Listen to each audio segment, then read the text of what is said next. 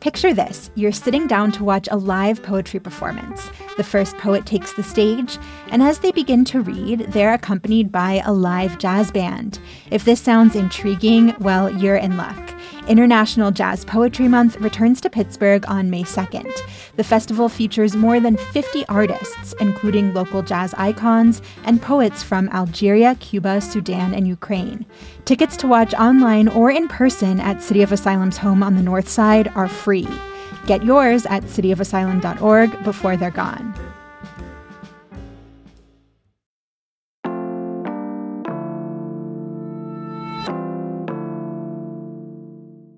Today on CityCast Pittsburgh, it's Halloween weekend.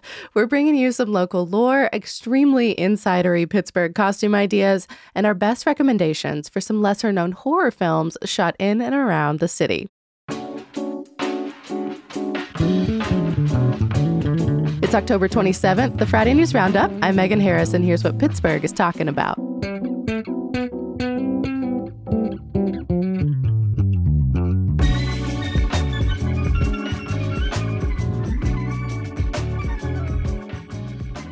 I'm with CityCast lead producer Mallory Falk Hello.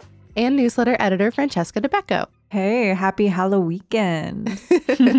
What did you each do with your final whiffs of warmth this week? It was like weirdly 70 degrees the whole time. Wore my shorteralls. I figured it was the last time to get that look in. I half expected to see you in boots underneath, though. Like, I didn't know what kind of vibe you were going for. I love that. Yeah, I got to sit out on my porch and drink my coffee, and I just love this time of year um, whenever the leaves are so pretty. So it was definitely a treat this week. I saw the temperatures coming and still didn't take antihistamine, so now I just sound funny for the weekend. It's it's my my special treat to myself. It's okay. we'll get through this, Megan. we wanted to keep things a little bit light this week, headed into the holiday. So, first up, a couple of stories about some Pittsburgh lore. First, Francesca, you're taking us down to the morgue. yes. Um, have you guys seen the county's old space on Fourth Avenue? No, I've only seen the new space. Yeah. I don't think I've seen either. Well, the new space is in the Strip District. It's like a modern building. Um, but the old morgue is a three story marble and stone building. And since Halloween draws out our fascination with morbidity, I thought this peculiar Pittsburgh story was uh, a good thing to talk about today. Yeah, bring it on. Yeah, so I was sitting down to dinner with my parents and my aunt and uncle uh, last week, and they were telling me about back in the day, uh, teenagers would take their dates to the morgue um, to look at unclaimed bodies. It was sort of like a morbid, sort of like prom night rite of passage for Pittsburgh lovebirds. This is like the old timey version of making out in the cemetery. Blueberry guess Hill sounds a lot more fun without dead bodies. Yeah, I don't know what possessed people. I mean, really bringing on that uh, "till death do you part" sort of vibe. um, but that uh, location is actually uh, not always where that morgue was. Actually, I learned that up until 1893, Pittsburgh didn't even have a place to examine its dead. The only morgue in Pennsylvania was in Philadelphia. So the county coroner at the time, Herbert McDowell, he worked with lawmakers to draft legislation to like standardize and fund morgues across the state. And that's when they made a makeshift facility uh, set up on 8th Street downtown. But, you know, the growing city really overwhelmed this setup. You know, this is you know when steel was happening and and so i think that there were a lot of injuries unfortunately deaths related to that but just generally the city was growing. Um, so by april fool's day of 1903 the city put up this three story building um, right next to the courthouse and jail. And actually the fact that it was sort of revealed on this jokester day i think was a little bit of foreshadowing because 25 years later the morgue moved again So they moved the physical structure or they moved all the bodies? Like I'm picturing the thing on the highway where they've got like wide load and it's an entire house on the interstate. You're exactly right. That's why I think this story is so bizarre. Um, so they didn't move the morgue into a new structure. Uh, the county spent too much money on this building for that. They actually decided to lift it up and carry the 6,000 ton building 235 feet um, and sandwich it in between two existing buildings. So that's where it stands today on Fourth Avenue. And the process of moving it was sort of a marvel. It took 60 men in two teams of horses uh, for three months to jack up the building and move it precisely with this like raised wooden track and steel rails and metal wheels. It looks bizarre, and I can't believe they accomplished it. But the absurdity does not end there. During the haul, uh, obviously death didn't stop in the city, and Herbert McDowell was still at work inside of the morgue while it was being transported. Like while it was while there were horses carrying it Yes. across town. Yes. That is I mean, wild. it took three months. So they still used the building. And the city, I guess, continued to adjust its like plumbing and sewer and water lines like while it was moving. And uh, once it landed on Fourth Avenue, it served Pittsburgh there for, for 90 more years. Um, and I know this story seems stranger than fiction, but I fact checked. Um, so as I said, I was sitting down to dinner with my family and I discovered that um, my aunt is actually the granddaughter of Herbert McDowell. And that's Wait, how related to this guy? I'm Bearing not. the lead, Francesca. I mean, yeah, if, if you can have a Pittsburgh cousin, then you are related by marriage to the county coroner at the turn of the century. That's how that works. Right, right. Yeah, yeah. I'm not actually related by blood, but by marriage. It's my aunt who By married my uncle. Um, but, anyways, I think this, I just love this connection. I had never heard about it before until she shared it with me. And he was like the only the second coroner in Allegheny County. So I, I just think that this is so morbid and interesting. And, um, you know, it'll make you think the next time you pass that building down on Fourth Avenue. Yeah, I just looked up a picture. This, I mean, it's a building you know. I mean, if you've glanced at this building, it's that super dark, like reddish colored brick with the huge arch in the front. We'll put a link to a photo of it in our show notes. Yeah, and uh, be sure to check Monday's Hey Pittsburgh newsletter. I'll have more about that story and those photos there. Um, so one more. Uh, have you ever heard of the Gibson girl? No, this. Sa- I mean, I feel like this sounds familiar, but tell us. I, I put a link. Click through it. Oh wow, she's Ooh. stunning.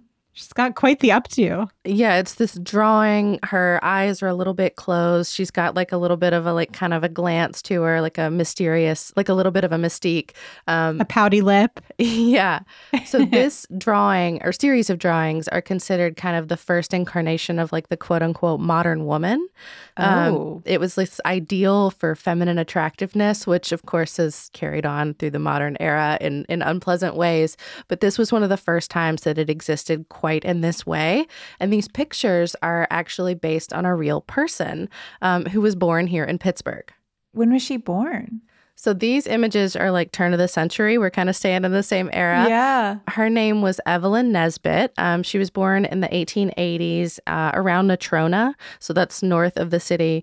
She was a teenager when she was discovered. Um, she was considered very, very beautiful, of course, um, and she modeled for artists in Philadelphia and performed as a chorus girl in New York City. And when she was 16, she was courted by this super wealthy architect um, in his late 40s.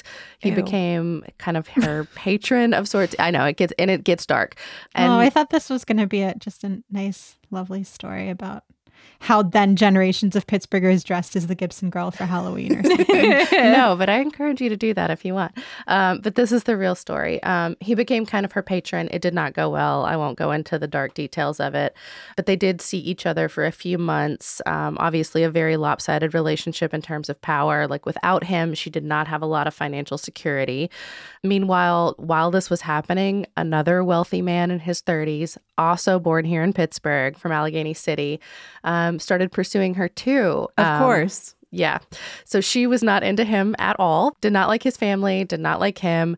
But when the architect's attention started to wane, she needed some of that protection. Um, but, you know, this guy's reputation was that of a playboy. That was right when that term was kind of becoming popularized. And he was kind of a nefarious dude, but he had so much money, he was able to get out of a lot of it.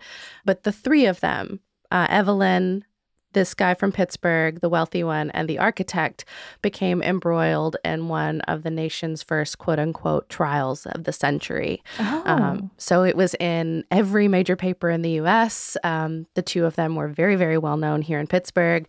Um, there's a pair of podcasts that we will link in our show notes to tell you the particulars. But if you ever wanted to know how Playboy and Gibson Girl and Trial of the Century all kind of converges and converges here in Pittsburgh, I can't recommend it enough. This may not be a haunted story, but it is creepy. So thanks for sharing this, Megan. I'll have to definitely check out that podcast. And then, of course, there's the legend of the Green Man. If you didn't catch our recent episode breaking down that legend and diving into the real story of the man behind the myth, we'll drop that in our show notes. I would highly recommend it.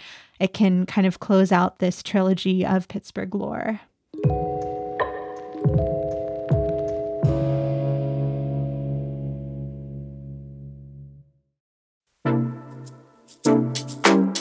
Do you like to dance? Look at beautiful art, eat gourmet snacks, people watch? Well, mark your calendars for Friday, June 7th for one of my favorite parties in Pittsburgh. It's Mattress Factory's 25th garden party. The theme this year is make believe, and it's all to celebrate and support the creatives in our community. There's going to be live music, an open bar, an art auction, and probably my favorite, the costume contest. Trust me, I will be judging yins, and so will everyone else there. Be playful, be imaginative, explore your magical realm because this is a theme party. You want to come dressed to impress.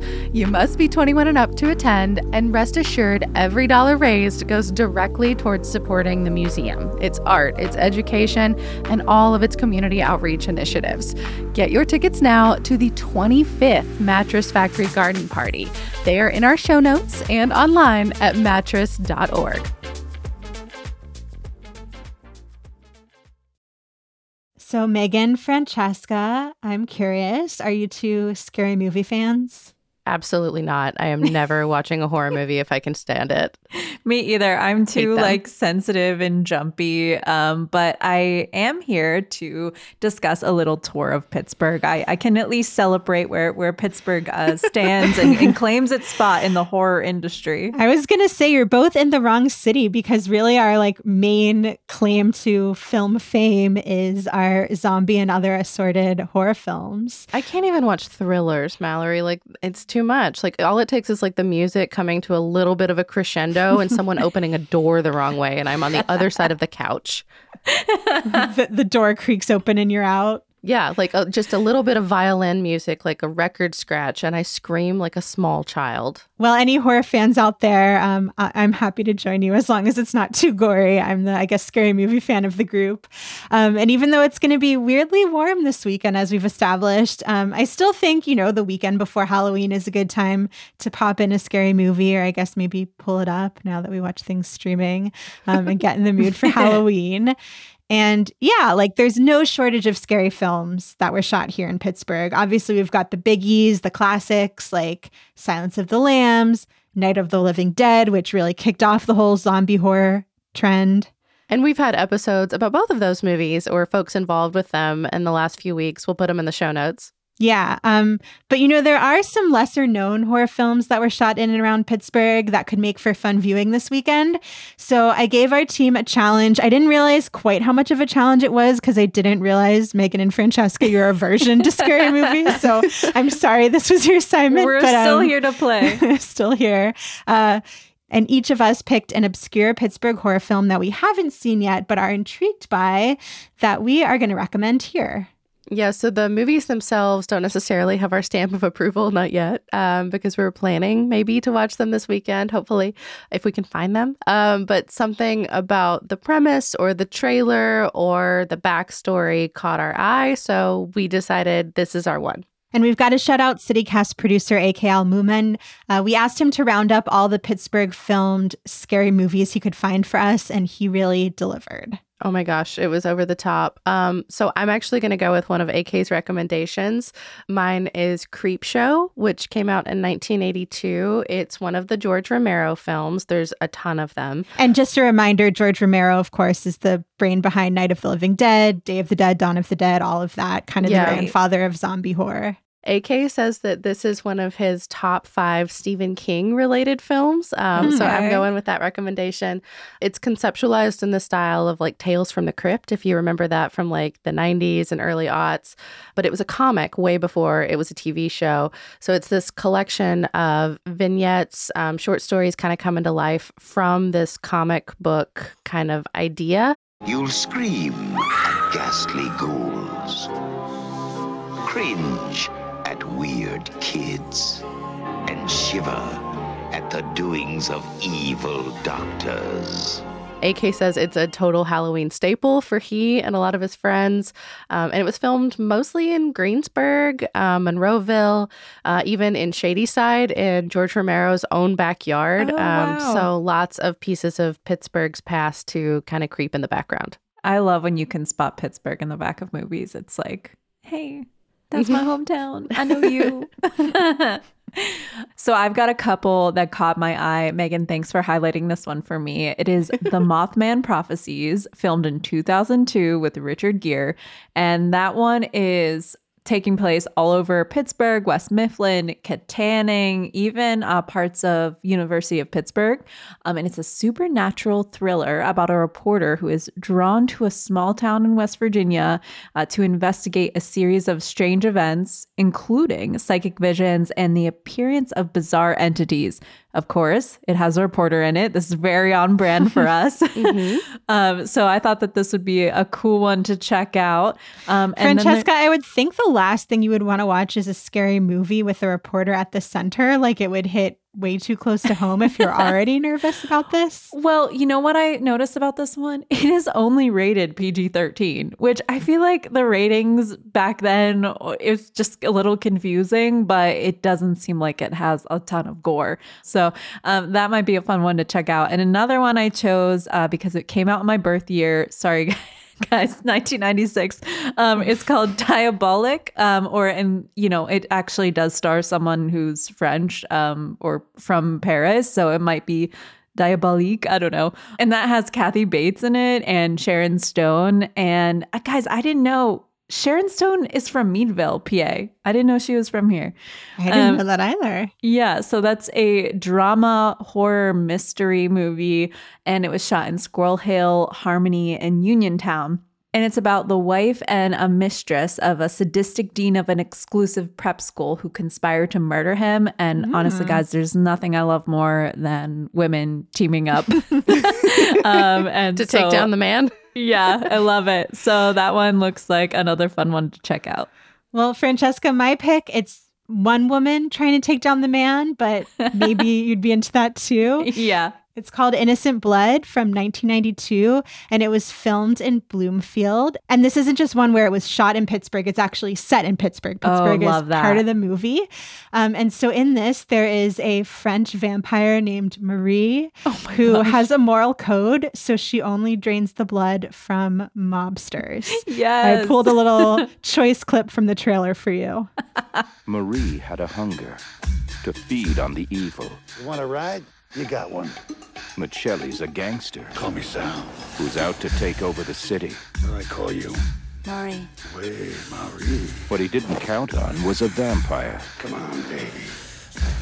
Relax. with a taste for Italian. I you know what I what I love about these is that they're so campy and cheesy and like it's not it's not that horror, you know? It's awesome. Yeah, I um you know, I'm normally not super into like gangster mobster movies, but I love the idea of watching something super campy that's set in Bloomfield. And she's a French vampire. Her name's Going Marie. after an Italian. a taste for Italian. Um, that was the line that sold me. Um, but I also have a much more recent pick. I don't know whether I'm ashamed or proud to confess that my guilty pleasure is Lifetime movies. and not like the heartwarming, like Finding Love at Christmas, like Hallmark adjacent movies, like the murdery ones. You where, like, the really terrible ones where the crime is obvious and you know that something terrible is going to happen in the first 20 minutes. So there's a new one that we should know about. Yeah, there's a new one that just premiered this past weekend that was filmed in Pittsburgh. It's called Handyman from Hell. Oh my gosh. Can I that read you the sounds so description? Pittsburgh. Yeah. yes, please do. Okay. This is from mylifetime.com. Maggie Anderson has just separated from her husband and, as a way to cope, is finally overhauling the beautiful converted church that she had bought with so much promise just a few years ago. When she meets the sexy, skilled Nate, she feels like she's met the man who is going to fix up her kitchen and maybe even her heart. What she doesn't realize is that Nate is mysteriously connected to her family and is entering her home and her life with murder on his mind. Among the stars is Jodie Sweetin, aka Stephanie on Full House. Oh, no oh. way. I think she might just have a cameo, but I was reading the Trib did a deep dive into this movie. She came to Pittsburgh to film her scene or scenes. Cool. So, you know, childhood legend in the Steel City. That's amazing. Well, we know what Mallory's doing this weekend. I'm very excited if anyone cares to join me. Before you go, we wanted to share a few last minute costume ideas if you don't know what you're going to be yet um, for any parties that you might have planned this weekend. Um, and of course, they are all extremely local. Yeah, we wouldn't have it any other way. I put a call out in the newsletter and you guys did not disappoint. Some of you sent in some ideas. I also gathered some from social media. Um, so I want to share some of them with you. Guys, I have pictures linked here and we'll be sure to link those too in the show notes. Um, I love this one so much. So you can blend in on your commute this Halloween and go as a, uh, I guess, PRT bus, uh, Pat bus seat. Um, guys, look at these T-shirts. Someone literally made the design of, you know, those retro squiggly designs of the bus seats. Um, it's incredible. Yeah, I remember this being a gift guide recommendation, but it's this is like the perfect time to bust this pattern, this t-shirt out. Totally. Yeah, Jackie Wu, she I have a photo from her on Instagram and she took this awesome photo where she's on the bus with her outfit. It looks so cool. And she even made a mask with the um with the design too. It's it's perfect. Another one I've seen recreated a couple times is Islay's chip chopped ham. Guys, this costume is so good and so classic Pittsburgh. Um, people use pink tissue paper and plastic to like go as a chipped ham bag. I'm picturing, you know how there's the trend of like making unsexy things sexy for Halloween. I'm trying to picture like sexy chipped ham. if you're not from Pittsburgh, by the way, chip chopped ham is like very, very thinly sliced ham product, but it's so thin and like almost minced that personally I find it revolting. It is a classic staple of Pittsburgh households, though. Yeah, it's like kind of like a little bit see through. It's so thin. Translucent pink is not how I want my meat. The first time someone in this town told me they were serving barbecue, it was chip chopped ham coated in store bought barbecue sauce, and I could not have been more horrified. Oh my goodness. Yeah. Luckily, would- growing up as a Pittsburgh Jew, this was not part of our family's food tradition. I got to miss out. I did take chipped ham sandwiches for lunch, but now I'm a vegetarian. But that does not mean I don't love this costume. There's a great one that Reginald's Coffee shared from their um, their Halloween event, and someone went as like the Islay's counter guy as well as the chipped ham. So that was great. And this one from last year is a classic. We love it. The Titty Sphinx. Um, that's Yes. based on Allegheny Cemetery uh, statue. Uh, Maggie Lucci did an awesome costume. Guys, I can't get over this. Please look at the photo. Oh my gosh, I just clicked the link. I love the asterisk, not my real titties. yeah, they definitely did it up. It's I can't really believe I'm explaining more things. Uh, the Titty Sphinx, if you're not familiar, is a mausoleum in Allegheny Cemetery um, in Lawrenceville. It's a uh, again like just such an iconic part of Pittsburgh lore. Exactly. Um, and then reader, listener, friend of the podcast and newsletter, Maggie A, sent their costume uh, from a previous year. And I can't believe I haven't thought of this before. It's so good. So I'll send you guys a video. this is incredible. If you all remember that classic Eat'n Park commercial where there's a Christmas tree and the little star is struggling to get to the top and the tree bends down and lifts it up, she is dressed as that tree. It's so perfect. I actually know Maggie um, from my non podcasting life um, and Eat'n Park loved this costume so much that they put it out on all their social channels. It was great. It was such a perfect choice that year. Incredible. She should get uh, Eat'n Park cookies for life. it only seems fair. and Megan, you have a, uh, a Halloween costume for us that you're going to be this year. Look, this is the costume that keeps on giving because it seems to be relevant every single year. A few years ago, I got an alligator costume and I've been wearing it because every year Pittsburgh has an alligator problem. I don't, underst- year, I don't understand what the issue is. Francesca, you put this in the Hey Pittsburgh newsletter earlier this summer where we had what? I think at the time it was four or five alligators so far that had been had cropped up all over the city, especially the Kiski River. Yeah, and there were more after that as well. So, Megan, you, you bought this costume and you were chompers, right? No, I was Chomp because there was a South Hills alligator named Chomp who was on the loose for a time um, with a not great backstory. Um, and then this year, one of the Kiski alligators that got rescued, they named him Chompers. So I'm just going to write a little ERS into the corner of my name tag with my leash, and I'll be all set. Make it modern, make it relevant. I love it. Mallory, what about you this year? So I've actually been trying to um, come up with a Pittsburgh costume that can incorporate a baby bump because uh, Yes. little announcement I'm actually expecting a baby next month. So when I disappear from the show for a little bit, that's why I haven't gone mysteriously missing.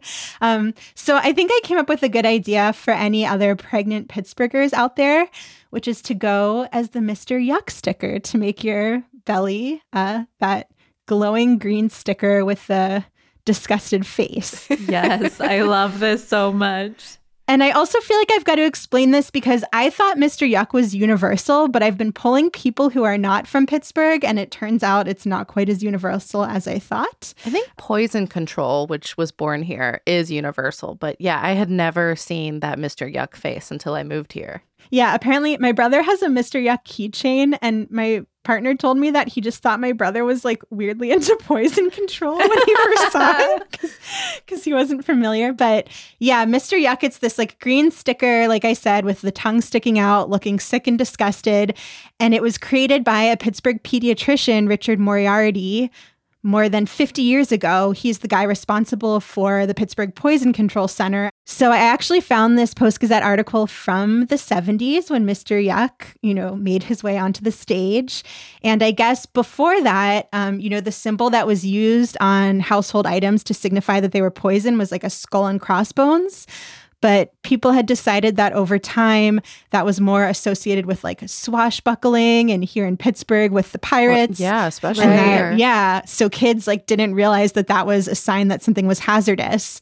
So Dr. Moriarty came up with a different design and he actually did this test where kids were polled, they were shown like three facial expressions, mad with like anger and crossed eyes, death, so with like X's over the eyes, and then the sick and sour expression um, with the tongue sticking out.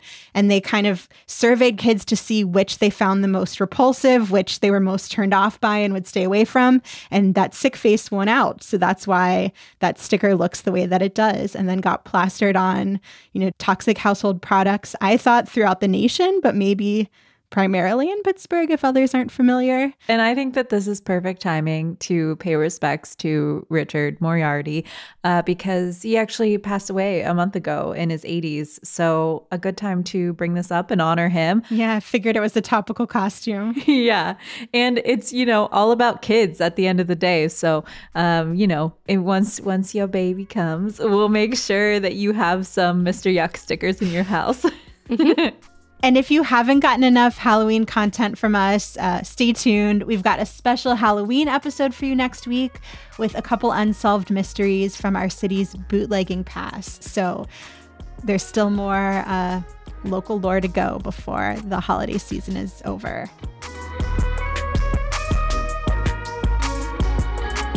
That's all for today here on CityCast Pittsburgh. Our music is by Benji. Mallory Falk is our lead producer.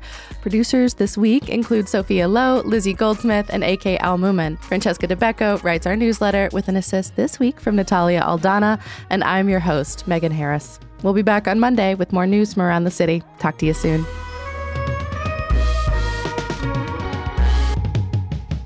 and it's starring Richard Greer. But it Wait, wait, isn't that Richard Gere? It is Greer. Gear. Gear. Is that how you say his name? Gear. Oh my- Is he not a Yeah. My bad. Sorry. Wait, are you young enough that you're not familiar with Richard Gere? Okay. Listen, I I don't just know. sprouted like seven gray hairs.